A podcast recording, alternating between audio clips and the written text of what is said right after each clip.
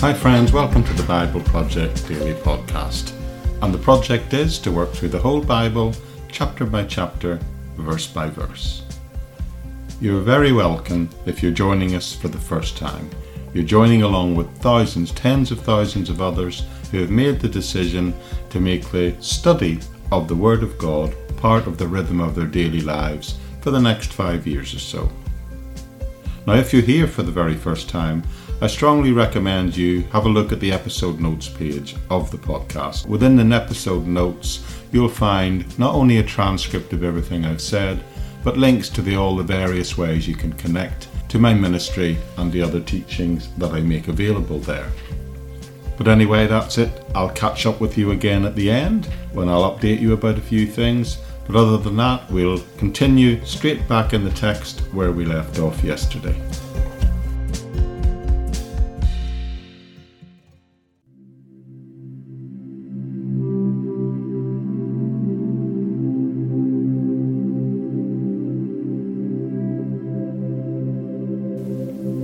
So, hello, friends, we're back again and we're looking at this section and considering the blessings of God and about those people who hunger and thirst after righteousness.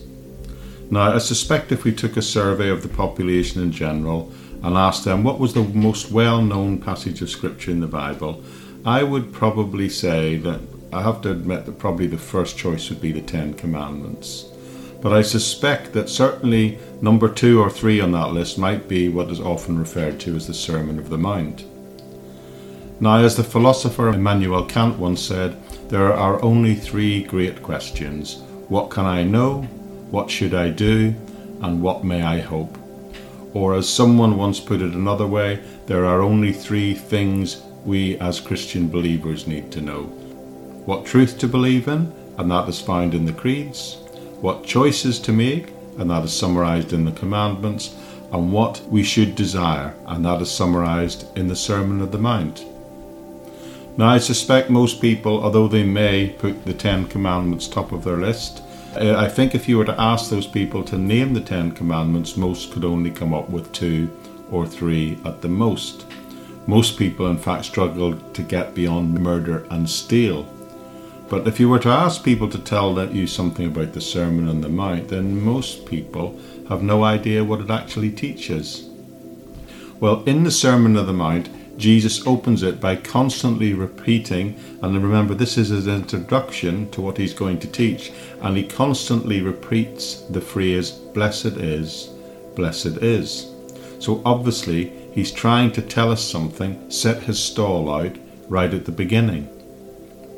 Now, when we look around us today, well, it certainly appears that there are some people in the world who are particularly blessed by God. So, if that's the case, I immediately, two questions pop into my mind. Number one, what is it I can do to get in on that, to get the blessings of God? And secondly, what will those blessings look like? Well, we've been going through this Sermon on the Mount for a few days now. We're only a few verses in, but the last time we summarized these first three verses, of Jesus' blessings. Jesus says that the ones who will be best, and he then says how they will be best, the Beatitudes as they're called. And today I'd like us to pick up at blessing number four. Now there are going to be eight blessing statements, Beatitudes altogether, so over the next few days we'll take time to look at all eight. But I would personally say that the next two, the two blessings, get to the heart, a place where the Bible is trying to get us to. The next two blessings are probably among the two most important concepts in all of Scripture. So, with that in mind, turn with me first and we look at Matthew chapter 5, verse 6. A short verse, and the blessing within this one says, Blessing are those who hunger and thirst for righteousness, for they shall be filled. Okay, so let's begin with thinking about what it means to hunger and thirst for righteousness. Now, isn't that sort of contrary to the way you might normally think? Isn't that a bit upside down? We often would think happiness comes after we've been satisfied, when our needs are met. And very specifically, when we no longer feel hungry or, or thirsty, isn't that when we normally feel most blessed, most satisfied? But Jesus comes along and turns that on his head and says, in essence, you are blessed when you are hungry and thirsty, and that's the exact opposite of the way we would naturally think. He says, Blessed are those who hunger and thirst after righteousness. But that's frankly a little opposite of what most people out there in the world think. I mean, as an aside, we don't think of righteous people as generally being the happiest people on earth. We often would think of someone who is righteous as being a bit of a stuffed shirt. We often think righteous people as people who are rigid in their thinking, self righteous, really, and judgmental. Mark Twain once said, Having spent considerable time with supposedly good people, I understand why Jesus liked to be with sinners. Sounds like Jesus isn't using this word righteous in the way that most people normally think of what righteous means. So I think we need to probe the statement in this word a little bit further. What I'd like to do to begin with today is look at this word righteous. What does Jesus mean when he's saying, Blessed are those who hunger and thirst after this thing that he calls righteous? What is he talking about? Well, I think it's helpful to understand that the Bible actually teaches about three kinds of righteousness. And in order to fully appreciate what Jesus is saying, we need to understand that not only are there three kinds of righteousness, but he's referring particularly to one type of righteousness here. Now, there's a commentator who was very famous in the UK here about 50 years ago, and he was known for especially digging into the historical background of the scriptures, and particularly the Greek words in the scriptures. His name was William Barclay. He was head of New Testament Greek at the University of Glasgow. And in this passage, not just him, along with other commentators, he makes the interesting observation uh, that there is something that is called instinctive righteousness. That, he says, is a kind of desire that all people have, whether or not they are believers.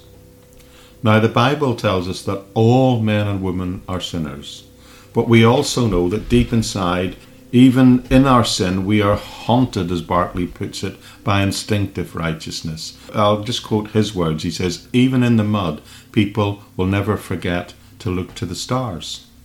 And I think he makes a valid point. There is a sense in which everybody has an internal desire to be right living, even if they often trade that type of righteousness for the temporary pleasures of the world. H.G. Wells said of it this way A man may be a bad musician, yet be passionately in love with music. And Robert Louis Stevenson spoke about those who have sunk to the lowest depths of life, still clutching to the remnant of any virtue left within them. So there is a sense in which all people have some sense of what is right and wrong. Even in the depths of sin, they can still recognize in their heart of hearts their conscience, through the prompting of the Holy Spirit, they can recognize what is right. And even if they don't recognize it on a conscious level, there will still be a pull, a desire for what is right. Well, that's the first kind of righteousness, and it's an instinctive kind of righteousness. But from a biblical point of view, this is not the type of righteousness that Jesus is talking about here. Because you see, from a biblical point of view, the standard is not set by our past performance, the standard is set by God and how we measure up against His standard of righteousness. Paul, in writing to the Romans, said, There are none righteous, no, not one. We have all sinned and fallen short of the glory of God. So there is an instinctive righteousness, but it is not an intrinsic righteousness. But there's a second kind of righteousness. Now, we're bankrupt when it comes to our own righteousness. We have none. Romans has just told us that. But God can provide us with righteousness, and that is what is called imputed righteousness. And that is the one that is probably most understood in the Western Protestant church, anyway. Imputed righteousness goes like this Paul tells us in 2 Corinthians, He who knew no sin became sin for us that we might be made the righteous of God in him. Now, the great illustration of this type of righteousness in the Bible is the story of Abraham in Genesis chapter 15, where we were told after he demonstrated faith, Abraham believed God and it was accredited to him as righteousness. It says in Genesis 15, verse 6. So there is a righteousness that is credited to individual people by God in exchange for their faith. So we've talked about two righteousnesses so far, haven't we? Instinctive righteousness, whereby everybody has a tendency or is at least aware of what is in, and they sometimes cling to that internal righteousness even in the depths of their sin as a pull, as a prompt of the Holy Spirit. And then there is an imputed righteousness which comes and is gifted to us by faith in Jesus Christ. But there is a third kind of righteousness, and this is the type of righteousness that Jesus Christ is talking about here on the Sermon on the Mount. So it's important that we understand what it is. Now, you may recall when we began this, what will be a lengthy exposition of the Sermon of the Mount, I started three or four days ago by quoting Jesus' summary statement of this teaching on being blessed where in Matthew 5:20 he says, "Unless your righteousness exceeds the righteousness of the scribes and the Pharisees, in no way will you be able to enter the kingdom of God." And I have also said that I believe, along with many others, that in fact the whole main message of this sermon is about righteousness. Now, in Jesus' day, the Pharisees, they had a form of a sort of external righteousness. In other words, they did religious things and they thought that was what made them right with God. But here, again, Jesus turns everything on its head. He comes along and says, No, no, that's not what it's about at all. There's an internal righteousness, an internal practical righteousness, and that's the type of righteousness he's talking about here. And if you recall, the first characteristic he mentions as a prerequisite to being blessed by God, well, I'll quote him. He says, Blessed are the poor in spirit. The idea being that you have to come before God with no spiritual resources on your own, accepting your dependence upon God. And that's the kind of righteousness that Jesus is talking about here. It's not this internal, and it's certainly not the external righteousness of the Pharisees. It's a righteousness that comes from being poor in spirit. And in the next verse, the next blessing is Blessed are those who mourn. So those who mourn over their own sin and the sin and suffering of others and the world, that again is the kind of righteousness that Jesus is talking about. And again, it's not an external righteousness of any form of ritual or a religion. It's an internal righteousness of dependence of God and an awareness of our own sinful state to the point of view where we regret, we mourn, we grieve about it. And then he's topped it off by saying, Blessed are the meek. So again, it's talking about an internal attitude of faith, an attitude of faith bedded in humility, in graciousness, in gentleness. So my point is that within the context of the Sermon of the Mount, it's important to understand that Jesus is talking about this internal, practical kind of righteousness. So when he says, Blessed are those who hunger and thirst after righteousness, when he says that as this next blessing, it's clear, we need to be clear, he's talking about this eternal type of righteousness. Because that is what this whole sermon is going to be about. And as we go through, it will not only become more and more important, but it will become clearer and clearer that that's what he's talking about. In chapter 6, he will say, Seek first the kingdom of God and his righteousness.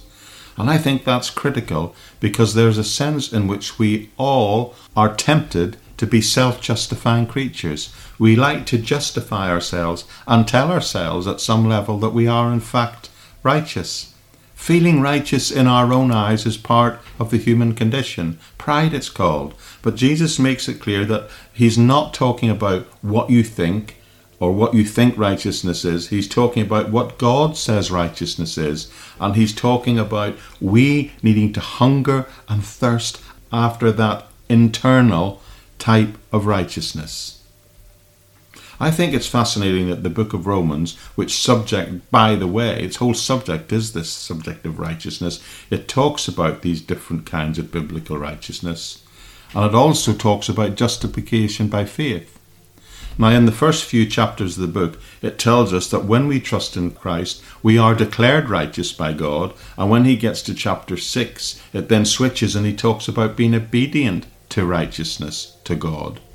So if you were just to read Romans alone, it becomes apparent that there is a righteousness that comes through faith, but there is also a righteousness that comes through obedience after the salvation event has occurred in the heart of an individual. And it is that type of internal righteousness, internal practical righteousness that Jesus Christ is talking about here in this passage, this great passage called the Sermon on the Mount.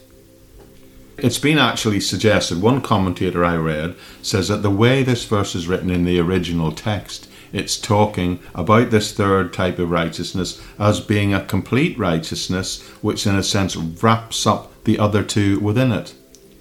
So the whole thing is about now, this blessing is about us wanting to have it all, thirsting after both. It's not just wanting a slice of bread, it's wanting and desiring the whole loaf. It's not just wanting a sip of water, it's wanting and desiring the whole jug. And it is this type of intense hunger for the righteousness of God that God desires for us to have. But that leads me to the fact that Jesus says, Blessed are the ones who hunger and thirst after that righteousness. We've established what type of righteousness is in, but we're told to hunger and thirst after it. Now, obviously, hunger and thirst are being used here as a metaphor to describe a deep, intense desire for this eternal godliness. Now, I don't really think that people living in the Western world can really get a proper handle on this because we do not have a true understanding of what it means to be really hungry. Now, I accept that that's not the case in many other parts of the world. So maybe they'll get a handle on this better. And I'm told that in the ancient world, in Jesus' day, people certainly knew what it was to be hungry. Most people in first century Palestine would have to eke out a living meal by meal, day by day. They probably, in fact, only met substantially about once a week. Most of them knew what it was to have what they called at that time a growling belly. These people certainly knew what it would have meant to have been hungry and they also would have known what it was to be thirsty. Remember, there's no taps in the homes of people, there was no ready access to water. If you needed water, it was always a journey or a walk away. And if you were on a long journey, you would have pretty much always have been thirsty and eking out the minimum amount of water that you could have managed with. And if the wind kicked up on a long journey, it often would make matters worse, as sand and dust would get in your throat, and it was said that it was like you were suffocating. Well, that's the background. That's the type of hunger. That's the type of thirst that Jesus Christ is talking about here. He's not describing mild hunger pains that a snack will deal with, or the thirst that a can of Coke will satisfy. He's describing the hunger of a man or a woman who's actually starving for food and dying of thirst. I remember a few years ago reading a story about an earthquake in Turkey where a number of people were buried under rubble and they got most people out digging them out with their hands. And they thought they got everybody out when they discovered a small girl and she had been barely alive and she'd been buried under the rubble for five days. And when they dug her out, she said she spent the last two days praying and occasionally a drip of water would come through, and she spent the whole time with her mouth open, hoping to catch each drip of water that came through about once every 20 minutes. And during those last two days, she experienced hallucinations, all revolving round this intense desire for something to drink. Wow, picture yourself in that condition well, if you do, I believe you've got something of the idea of what Jesus is talking about here. Not I'm thirsty and I need a drink. No, I'm dying because I can't get a drink. It's that deep, intense desire that Jesus transfers into righteousness.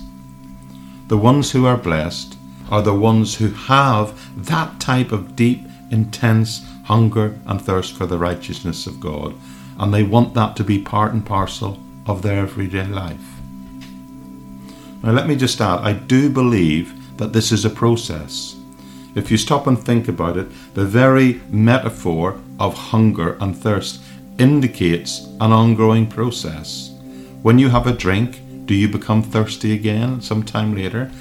Have you ever ate such a big meal that you decided, you know what, I'm not going to eat for days? Like our Christmas dinner in the UK, where maybe you stuff yourself with food and you sit at the end thinking, I'm never going to eat food again, or certainly I'm not going to eat for the rest of the holidays. And then about six hours later, you find yourself nibbling at the turkey again. So, this is not describing an isolated experience that you have and then it's over. It's an ongoing daily process in which we hunger and we thirst after righteousness continually, and just when we think we are filled, we desire it again. So maybe I should add the word continuum for this concept.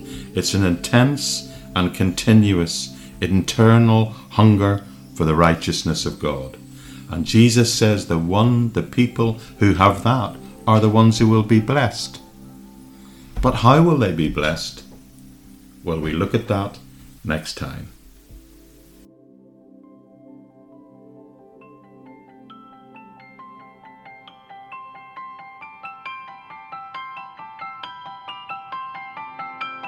Okay, people, I hope you find that helpful and encouraging. A quick reminder, like I said at the beginning, there's an episode notes page. There's lots of ways you can connect with my ministry in there.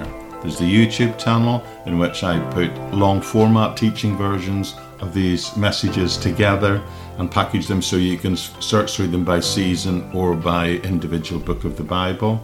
There's also the Facebook page and my Patreon page and even my own personal LinkedIn page, places where I maybe place more discipleship based teaching programs, and also sometimes, just as a bonus, I put audios and videos of talks I've given in non Christian environments, places where I go out and try and find a place where the Bible or the Word of God or the Christian life intersects with the interests of ordinary people. I've in the past done talks at art societies and even talks dealing with issues like mental health. Anything really where there's a mutual interest group that looks for speaker and I go in there and try and find a common ground between what they're interested in and what maybe the Bible would teach us about it. So that's the place you'll find those sorts of things. And that's also the place where you can uh, connect and become a partner in this ministry if you feel God's calling you to do that. But the most important thing, friends, is is I just want to say thank you for making the decision to commit to join with me on this journey through the entire Bible.